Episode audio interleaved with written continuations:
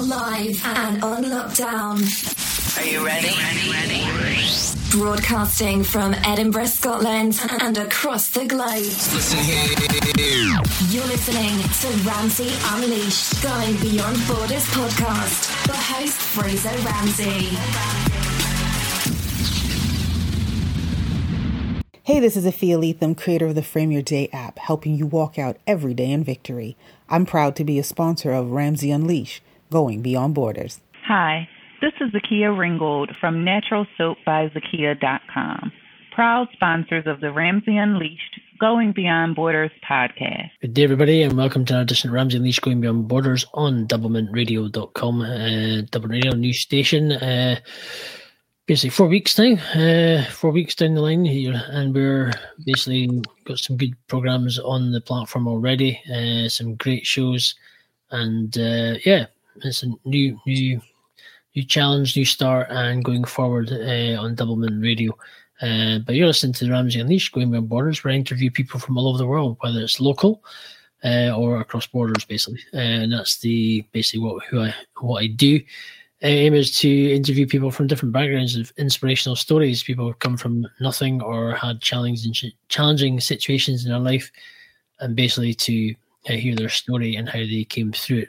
Uh, and this is my next guest is a similar story to my a very similar story to my last guest, uh, which um, was Chanel. Uh, not my last, a couple of guests ago, Chanel Spencer. Um, but um, you will uh, basically uh, very similar background, but they are related in family down the line. But uh, you will hear that from my guest. So I welcome Alexandria De Leon to the Ramsey Unleashed Going Beyond Borders podcast. How are you doing? Hello, I'm good. I'm all right. How are you? Yeah, I'm good. Good. So have you? Uh, you're obviously not a novice to podcasting. Have you been on podcast shows before?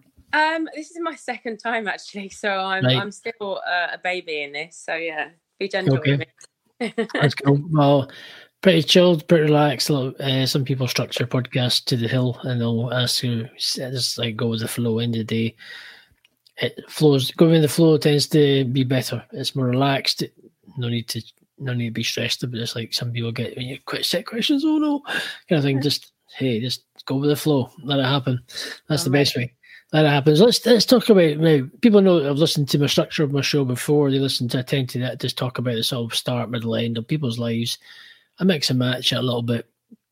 But I'm going to talk. Let's talk about what you do now, and talk about just just a general what what is it you do, and go from there. Um. So I'm currently a fundraiser. So I work for um, a charity, and we are like a grant giver. So we raise money to help out um, charities that nationally to um, support themselves. These are small charities that are finding it really hard to raise the funds, and we bring, I guess, we shine a spotlight on them, and we do that through um, our platform. So we have a, a huge connection to um, the biggest sort of stations across the UK, so commercial stations. So that mm-hmm. obviously helps to kind of bring a bit of I don't know, I guess a bit of like notice for these charities. So that's I'm a part of that. So I help to raise money. Um, I'm also a mother of three, so that's pretty tough. I've got a 16 year old a seven year old and a six year old. So quite demanding and yeah. varied. One's my oldest is a son, and I've got uh, two daughters. So it's a lot of work there. But um, but yeah, and, apart from that, I'm I guess I'm I'm a trauma survivor. I'm somebody who likes to meditate now. Never thought I'd say that in my life. I'm someone who loves to run. Never thought I'd ever say that either.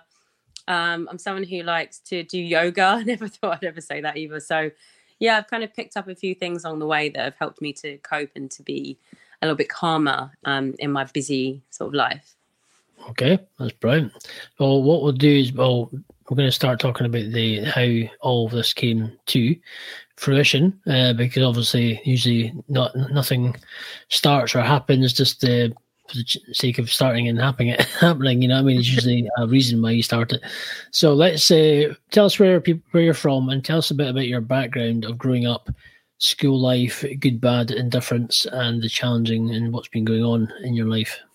Yeah, so I was born in New York City. Actually, um, I know you can't tell by the accent, but I. Yeah. Um, I've lived in London since I was about seven or eight. Um, so my mum met my dad there. So my mum was born in London actually, and um, my grandma was from Jamaica, and she moved over to London during the Windrush, and then she moved over to New York City when my mum was a teenager. So it's a bit of a lot of displacement and moving around. Um, and then I, my mum and dad met each other, got married, had me, and they got divorced when I was about four years old. Right. I went to school there for a little bit, um, and then I came over to London. So my mum was just had enough of of living there and was like, I'm just going to move. And I think for me personally, it was I don't know who I would have been if I lived there. So a, that would have been a completely different personality. But I like the me that I am here. Um, I like the life that I have here. Um, I went to school, so I grew up here. So I'm pretty much ingrained in the London way of life and the, and the British culture, I suppose, in that sense. Um, I do have both passports, so I don't know if you know that kind of makes me eligible to, for someone to want to marry me. But um, yeah, so it's quite it's quite good in that way. Um, but growing up was really tough because I think being separated from my family was one of the hardest things, and I don't think I actually realised that until later on when I was having counselling, and my counsellor said to me, "You've probably been suffering from PTSD from having that separation and not having because I don't have much family here at all." Right. um, and also with that growing up with my mum was pretty traumatic because she was physically and emotionally mentally abusive to me.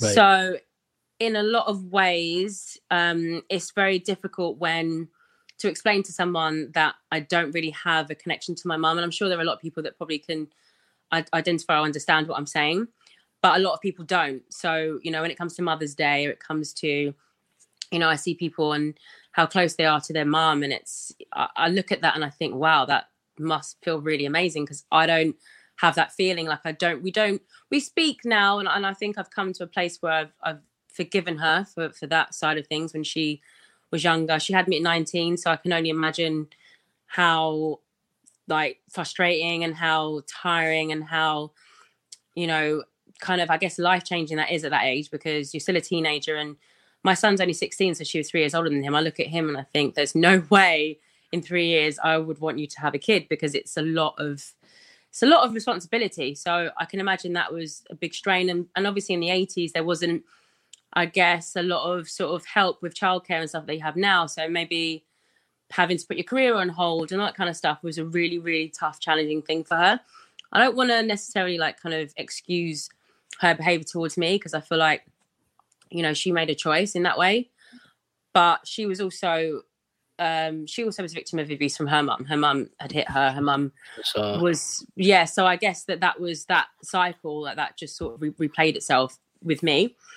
Um and i think it was really tough. She was really strict. So a lot of the things that most teenagers were allowed to do like you know go out and see their friends or hang out i wasn't allowed to do that. Was i had to come home um i was hit often so i think all of that made me have low self-esteem and just meant that I sought validation out externally. So I was always people pleasing. I was always looking for, I guess, a mother in some way in other people. right. And so, oh, sorry. How, I was going to say, how long did the uh, so well? Obviously, it's starting quite young. I mean, with the, the sort of the, the abuse, how long did it Mm. sort of eventually calm down or stop? Kind of thing, Um, as you got you know older, maybe. yeah, as I got older, I started to fight back a lot more. So, um, and it became very combative. So by the time I was like 17, my mum kicked me out. So I had to go. I lived in a hostel for a few months. It was just before I was turning 18. Right. So I lived in hostel for a few months. And then as soon as I was 18, they're like, right, you're an adult now. So you have to find another like kind of hostel to live in. Um, so yeah, I guess it kind of it sort of ended there when I got kicked out, really, because it was like because we were just arguing constantly back and forth all the time. Um, but I was yeah, I had to like rely on friends' sofas for a while because I was in between places. So I think sometimes like when people think about homelessness, they think about you being on the streets and outside, but sometimes homelessness actually is like not having your own home and having to like go between different friends' houses and different situations like that just to kind of have somewhere to sleep. So that was my sort of thing for a while. Then I managed to get a hostel. And I think that's I guess that's where that sort of relationship ended there because I stopped sort of speaking to her and I kind of started to live my own life and go in my own direction. How did that affect your education? massively because um I I think I, I would have loved now to I mean I, I went to uni and studied but I had my son at that point but I would have loved when I was 18 to have been able to go off to university in Manchester or Scotland or wherever and I think that that relationship and that situation really robbed me of that in some way um it hasn't defeated me but I I think my childhood like my teenage years and plus I had younger sisters as well who were 13 years younger than me so I was kind of like a mum to them. So I felt like a lot of my teenage years, a lot of stories that my friends have and share, and their their their lives are just completely different to mine. Like I don't have, I have some stories that are fun and and nice, but not as much as they they would have done as a normal teenager. So how how old were you when you had your son? I was twenty when I had my son. Twenty, right? 20. Okay. Yeah, so I had to grow up real, real fast when that happened. So that was that. I'm guessing that was probably during the the first when your first relationships coming up with obviously whatever's the kind of going on. Yeah. So, so what, I was yeah. So carry on. No, carry on. You're talking about your family, the kids. No, no, I was just saying yeah. So that resulted in a because I met um my son's father when I was about 18, mm-hmm. and yeah, jumped into that relationship, and that relationship was also abusive physically, verbally, and mentally as well. Do you think there's a? I don't know if it's a, it's a random question. Obviously, that mm. usually when there's abuse in somebody's life, then it trickles down to their kids and so on. Mm-hmm. Do you think maybe is there? A, do you think there's a way in some way that if you've been through abuse, you somehow attract an abusive partner, maybe or abuse somehow without even knowing it? You just somehow naturally yeah. attract, but it's not meant, but you just attract it for some reason. Yeah, I think you do, and I think the reason why is because at that particular time, I my self esteem was low, and I was looking for like a, I guess, a mother figure or someone who I could, I guess, I was a needy person, so I just needed someone who could give me the love that I was craving for myself because I didn't necessarily love myself that much at that particular point. So I entered into that relationship because it was somehow familiar subconsciously, I think, in a way, like just being spoken to badly, being hit. That was something I grew up with my whole life. So I think for like it was in some way it was comforting because it was kind of like, okay, well, I guess you love me because you treat me like this. So right. mm. Okay. So where did well, how long were you in that relationship for? Um, so I was in that relationship for I'd say so my son was two, so about six years. What yeah. and how bad was the abuse? Um, it was pretty bad. There were times when, like, if I'd go out, he would like not allow me to sleep in my own bed. And there's one time when I was on the sofa and he just poured water over me and wouldn't let me sleep because I came back late. So it's like if I'd go if I'd go out or had any type of life outside of him, it was pretty bad. One time he stabbed me in the arms with keys. Um, he ripped my wing mirror off my car because I'd gone out. I dare to go out. Um, he slapped me in the face. Had like had a toy thrown at me, bloody nose, um, beaten with a belt, uh, strangled. Just a lot of various things that happened during that relationship. Six years of that. That is hard going. And mm. you must. I mean, what with low self esteem, what were you I mean try to carry on with your normal life to go out and I mean to have low self esteem? I mean it's not easy when you're feeling just like rock bottom. I mean, yeah. Living, day, I mean, tell us an average day when you wake up. What's your sort of routine in this kind of scenario? Um, so in that at that particular time, um, before I mean before before I had my son, luckily I was working, so I think that gave me a sense of I guess a bit of freedom and a little bit of confidence because there were people there that I met who liked me and they liked me for the person that they saw in front of them. So I think that kind of warmed me up a lot. And I and I've kind of felt like, okay, well, there are some redeeming qualities. There are some good things about me in there somewhere that people can identify with. So that was a, a plus. And I was also young as well. So it was nice to like go out and go out if you get drinking and, and exploring like clubs and stuff like that. And and it, so it was it was a nice time in that sense. But then I think there was always a dread always about my ex-boyfriend because he didn't interact with any of my friends he was always disparaging about everyone didn't like anyone and so i was always kind of torn between you know, wanting to like be young and like live my life, but then also having to kind of maintain a certain sort of persona for this particular person who I was literally just always walking on eggshells for. I couldn't really anything I said, it was picked apart and questioned. So it was it was I was a nervous wreck a lot of the time, if I'm absolutely honest. I was a nervous wreck because I was just a shell of myself in some ways because I couldn't be myself with this particular person. So say uh, six years later, what what was the opportunity that got you out of this one? Um, so it was a, an incident where I can't I can't remember how it started, but probably something I'd done, and I think I just I saw I think I just lost it at that particular point because my son had been born by that point and he was two, and it was just constantly ongoing. And I, there there were seldom times I'd, never phoned the police. So there's only probably about three times I've ever phoned the police in my life with this situation. I think the the straw that broke the camel's back was it was just a horrible attack, and it was like with a belt and just all sorts of things. And I just remember going into the kitchen and I had a knife and I cut him in the hand. And I remember I called the police because it was just that was a moment of like where he kind of was in pain and he stopped, called the police, and then you know the police came around and then they arrested him. And I remember the police officer saying to me, you know, think about your son, you know, you being in the situation and how mm. keep on if you keep going through this, like how is it going to affect him? And I think I just really was so tired at that point and I was emotionally drained and I just I think that resonated with me a lot and I just felt like I yeah, I can't I can't do this anymore and I needed to to get out and and that was kind of my aha moment or my light bulb moment where I was like, this is do I want to be in this for the next six, ten years or do I want to just get out of it now and and deal with it? So where'd you where'd you go next? So I ended. I just told everybody. I told everybody what I was going through because I, I, didn't. I kept it a secret for a really, really long time. I didn't talk to anyone about it because I just felt only one of my friends knew about it really, but I told my family, I told my cousin um, who lived here at the time. I spoke to um, my mum as well at that, that particular time because we were speaking again after my son was born. Um, and then I just sort of, I, guess, like spoke to his family just to kind of try and bridge a gap between them having my son and trying to deal with like you know him seeing them and stuff like that.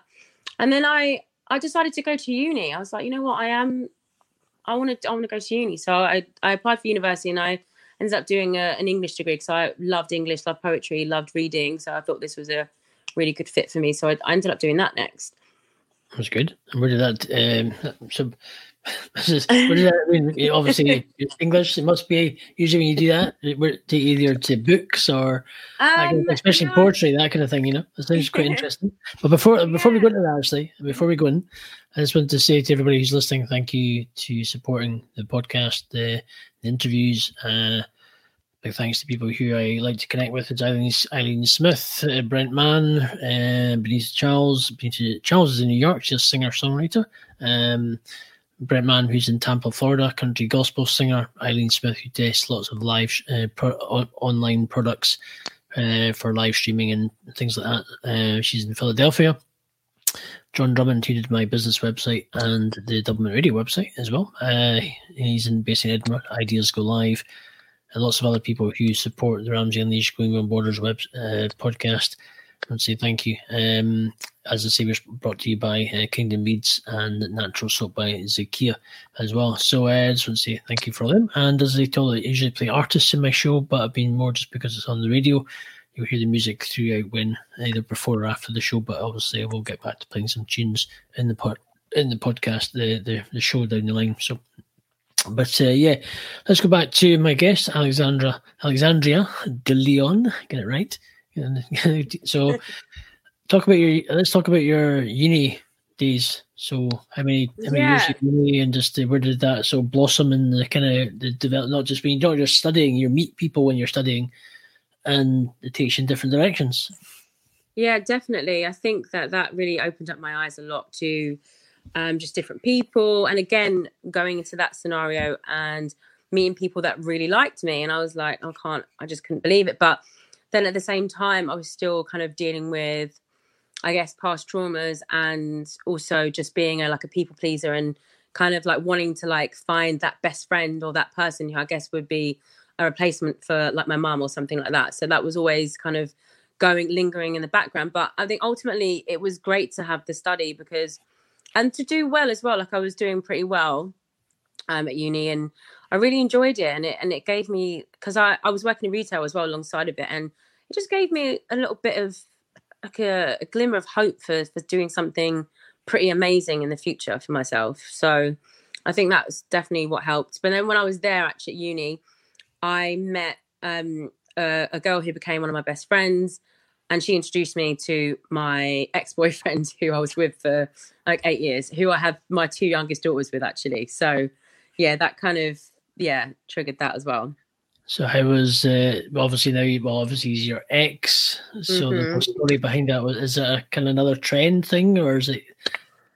I think with him, definitely he was a person that loves me very much and who I loved very much. And I think it was he kind of showed me that actually there are decent men out there who will are respectful, who are nice, and who and I, and he he was initially he was great, and I think that I wasn't used to that, and I think that's the problem that when you've gone through situations, gone through, you're you're looking for that because you're like, okay, when's the when's the ball going to drop? Something something's bound to happen, and I think the problem is when you do that, you run the risk of then, I guess, poking someone into doing those types of things. And it isn't because you want to be treated like that necessarily. It's just subconsciously. It's just because it's a source of comfort, and you haven't. I don't think I'd ever dealt properly with the, my traumas and emotions before then.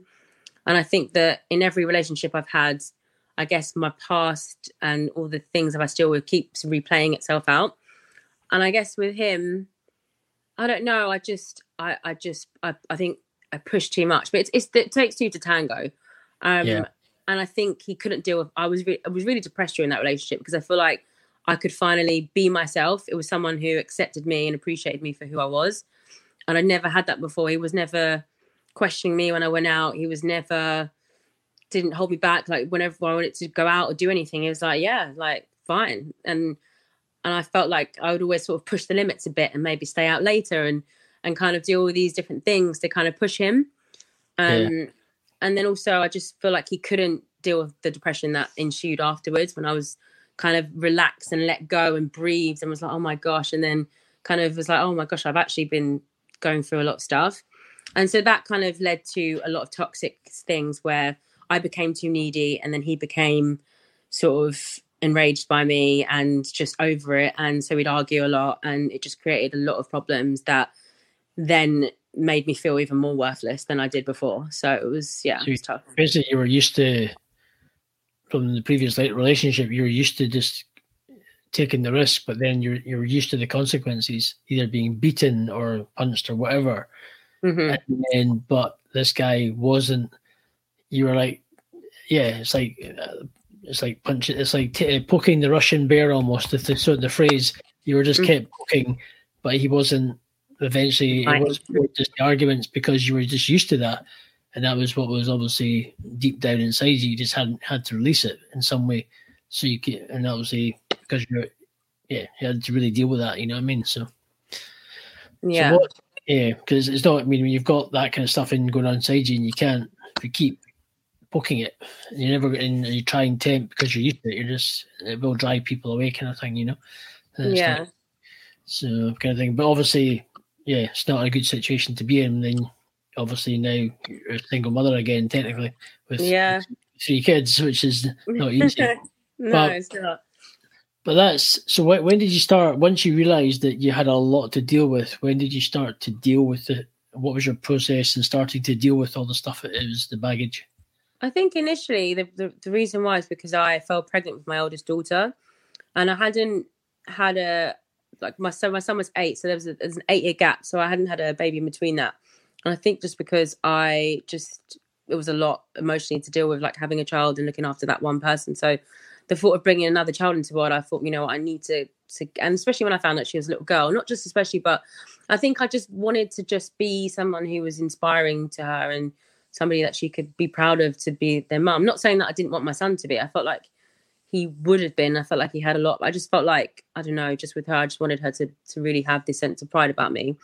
Um, so I started to get help um, in terms of counselling. So that was something because I just was there was times when I would just cry and cry, and I didn't want to get out of bed, didn't want to interact with anyone, I just didn't find the pleasure and, and joy in every day, and especially being pregnant as well. You know, it's something it's a life coming, and to look forward to all these kind of things, and I, and I just I wasn't really happy. So um, yeah, I went to have a counselling session, and I think a lot of that sort of stuff from my past was I was able to speak about everything, stuff that you know, like beatings that have happened, and and my that my counsellor was like horrified, was like, my god, that's you know, when I was saying it, I was saying it so casually, but he was like, that is terrible, like you, that's not okay.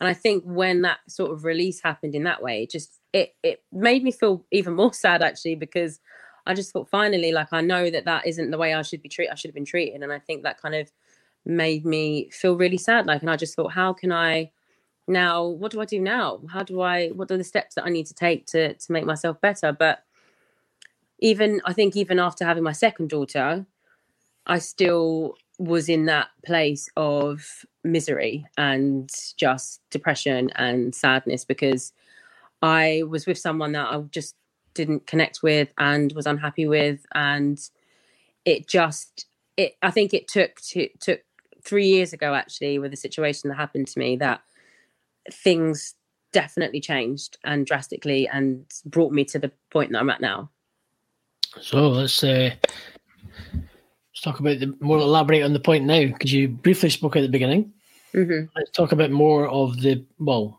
the point the point you're at now, basically. Let's talk a bit more, elaborate on it and where you want to go and where, what's your kind of goals going forward. Yeah, so I think so. I, I guess like three years ago, um, I broke up with my ex boyfriend nearly four years ago now, and um, a sexual assault happened to me as well during that time, and so it was kind of like the perfect sort of storm at the time because I was going for. I literally just got the job of my dreams in that year as well, and all of this other stuff was happening. I was drinking a lot. I was feeling really suicidal. It was just this this perfect cocktail of just terribleness. And I think that when my ex boyfriend left, I think because by that point it was really toxic. So I couldn't see myself. I couldn't hear myself. I didn't. And when he left, it was that moment of silence where I was like, okay, actually, here's my voice, and what am I going to do about it now? What? Who am I? Where do I want to be? Where do I want to go? Um, I had counselling again, and I know it can be quite hard for people because you can't afford it, or you know, I went through the NHS and and it was really great and it and it helped me a hell of a lot. Um, but I think I had a moment where I was drinking really heavily and I was looking for my phone. I was like, oh my god, I need to call someone. I don't want to be here. And I actually was like, well, no one's going to really save me. I I have to actually do this for myself. I don't because it's sometimes when you're in that place, like you want to call people, and and probably there are people that would listen and would talk you off the ledge. But I think sometimes, I think, well, for me in that moment, I knew that I had to be the one to talk myself off the ledge.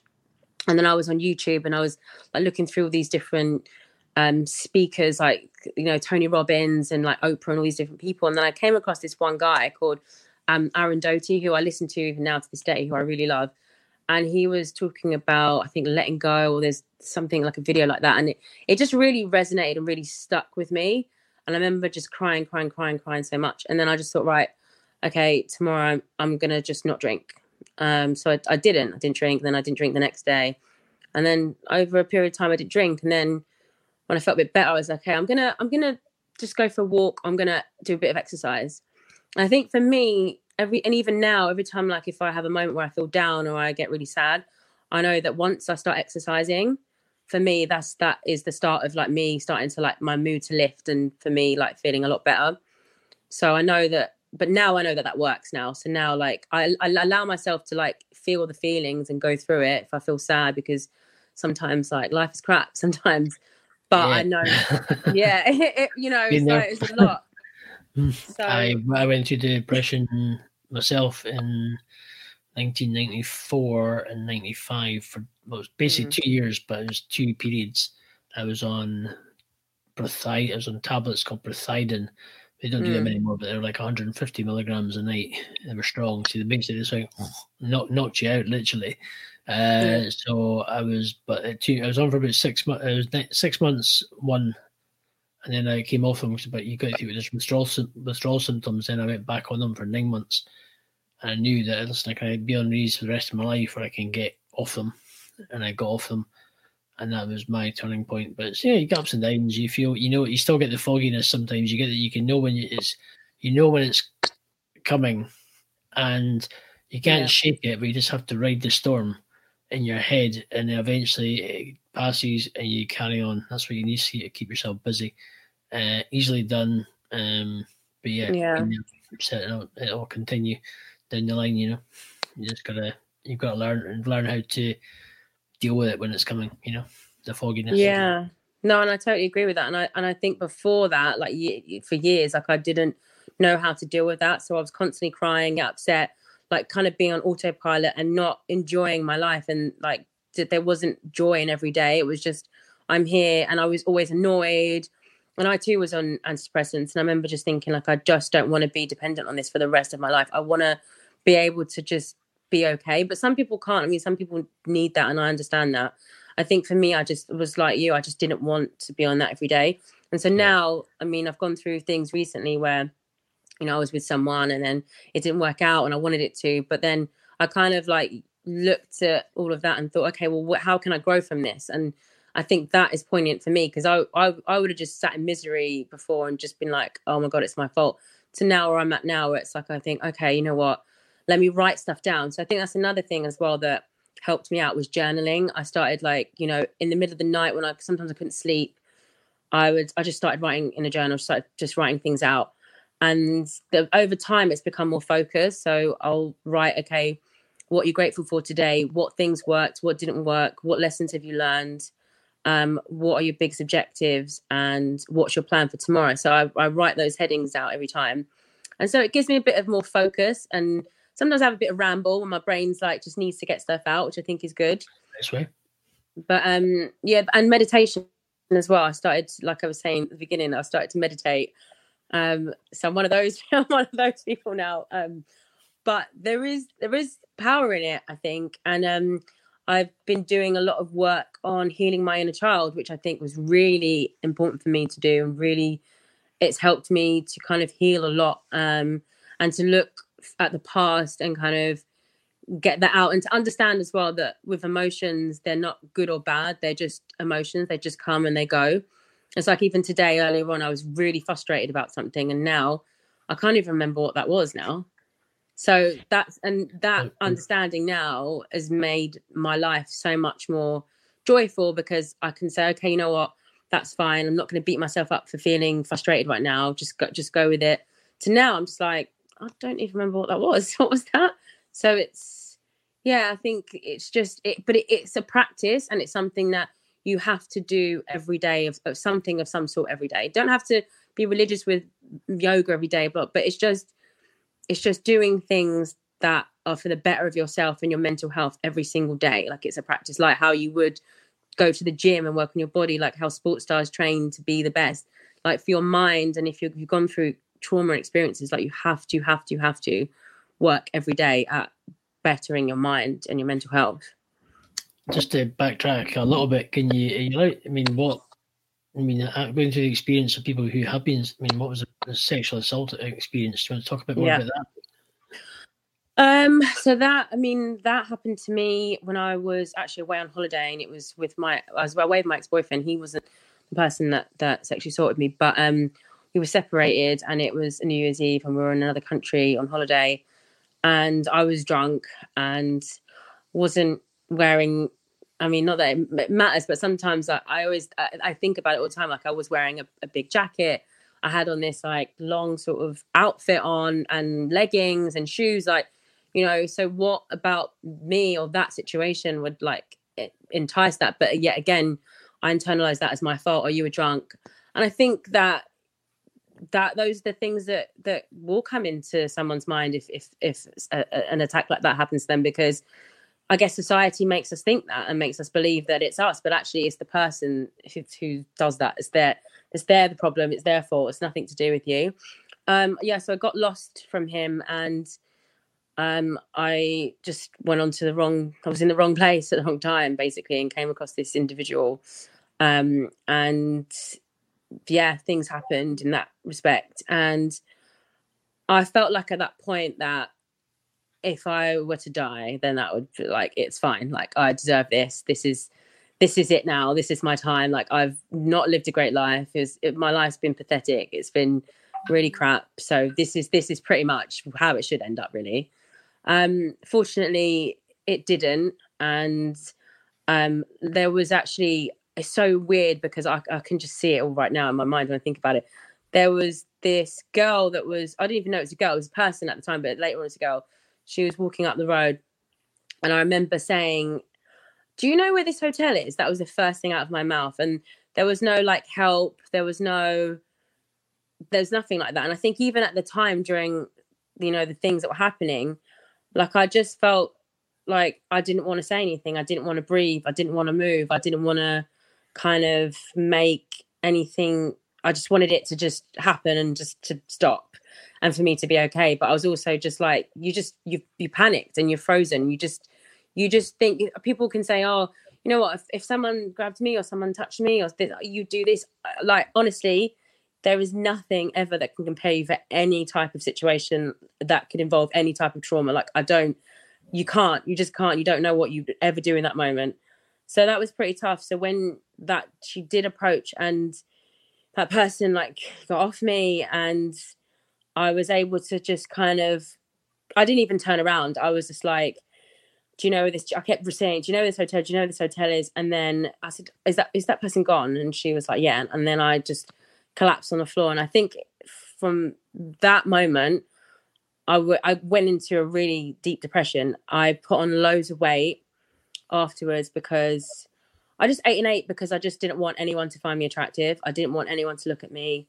I just didn't want to speak to any men. I hated them all at that particular time. Um, and I just felt like I felt disgusted in myself actually. I felt like it was my fault. I like my whole life I've just this is what this was meant to happen to me because of course it would. Um, I actually even called my mum um, and I think I just in that moment I just wanted I was like a little kid and I just wanted that comfort. And she said, "Yeah, these, these she's that's what she said to me. She said these these sort of things always happen to you." And I think that broke me even more. That when I went home, I just yeah, I just I wasn't I was a shell. I was even more of a shell of a person than I I ever was before. Right. So it's quite tough. So now, uh, you still dealing with that still, or are you just still kind of with all the meditation and the stuff you're doing, or is it? Um, I think I, am still, I still. I mean, I can.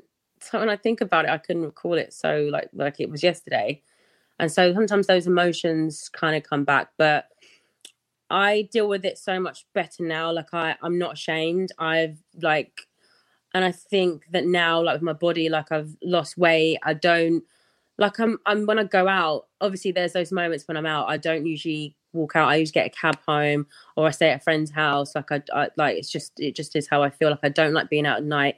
Even if it's like, I don't know, winter time and it's like six o'clock. I don't like darkness like like that and walking on my own. Um it's just kind of those things that sort of trigger me a little bit. I'm get triggered by seeing things happening to women. So that kind of brings things back. But apart from that, I feel like I've done a lot of work to get me to be confident now in my body and myself where I've been able to have relations sexually with a man again and and I've been able to be intimate with someone and I think that that's just because I've come to a, a better place but before I just was like I can't I can't I couldn't I didn't want anyone near me and so that was really tough to be in that headspace to be here now I'm I'm really grateful so going forward, what do you want to achieve or do? You well, what's the now? I mean, now is, I mean, you're a single mother basically. I'm guessing what do you want to see yourself doing, especially with three kids? Yeah, I mean, do you know what? Now is really joyful, and now is a really great thing. I mean, I I talk to my kids a lot about them, you know, being independent and just like you know being joyful, and like I, I try and practice meditation with them as well. Do kids ones with them I think my thing now is just to make sure that they are really happy and self assured and really mentally healthy, confident, strong individuals. Um, my son actually lives with his father because he's 16 and he's there wasn't space here, so it's just the girls and I. But I mean, apart from that and raising them, I am so ambitious about my career. Um, I am looking forward to kind of jumping into a new kind of um, area of uh, my profession. So that's kind of interesting to me, and it's like renewing kind of a lot of passion and it's sparking ideas and excitement and fun. Um, mm-hmm. So I think for me, it's just kind of keeping the joyful plainness of life, but also working towards just ultimately always being happy, um, which mm. isn't always the case, but it's just it's just finding the joy in every day is what I I seek to do mostly. Have you would you write a book? Oh my gosh! I mean, I look at my cousin and she's very inspiring. I mean, I wrote a chap I wrote a chapter in her right. book. Um, but yeah, I feel like I, I, I could. Yeah, I, I, would. I'd love to write a book. Could yeah. you tell your story? I could tell my story. Yeah, I could. I think if if anyone could resonate with it, or if anyone just kind of finds it, I don't know, I guess inspiring in some way or helpful, then for me, that's that's everything. So yeah, I'd love to do that. There we go. Well, I think your cousin the Chanel would certainly get you kitted out pretty quickly. Uh, yeah. If you're to get something line, but what else do you want to do? Anything else? I mean, you've got you've studied you've, you studied English. You've done you poetry. Yeah. What? What what's what are you actually doing now? What's your job now? You didn't ask that. So, so I work for a media company, um, and my job is fundraiser. So I, That's you I said kind of, that, fundraiser. Sorry, yeah, your fundraising? No. I, yeah, but I um, want to move into digital, like digital media, digital marketing. Like I want to move into that lane. So that's what I'm working towards right now. Is I'm I'm finding my avenue to get there. So yeah, that's my next sort of steps really.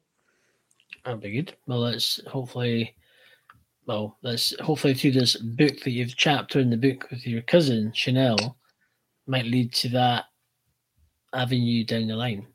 If yeah, not, hopefully get your book physically out, a whole book out physically. It's a, challenge for you there. Yeah, well, she's. I mean, my cousin's got her own little publishing company, so I might have to tap her up and be like, "Mates rates, come on." I'll, buy, I'll buy a packet of cheese and onion crisps and a Mars bar. That'll be. That's, the best, that's the best I can afford. exactly. Those in America, that's a bag of cheese onion chips and a Mars bar. You know what a Mars bar is? Just a yeah, basically can haggle a bit. Hey, he says it because it's the London haggle. anyway, exactly, Del boy. exactly. Anyway, get my trotter van. Anyway, so so where can people connect with you? Who might want to connect with you to maybe who have been through basically what you've been through? Yeah, with you to chat or to whatever. Um, so they can connect with me on Instagram, where all the cool kids are. Um, so it's at Lexi L E X I De Leon D E L E O N. Okay.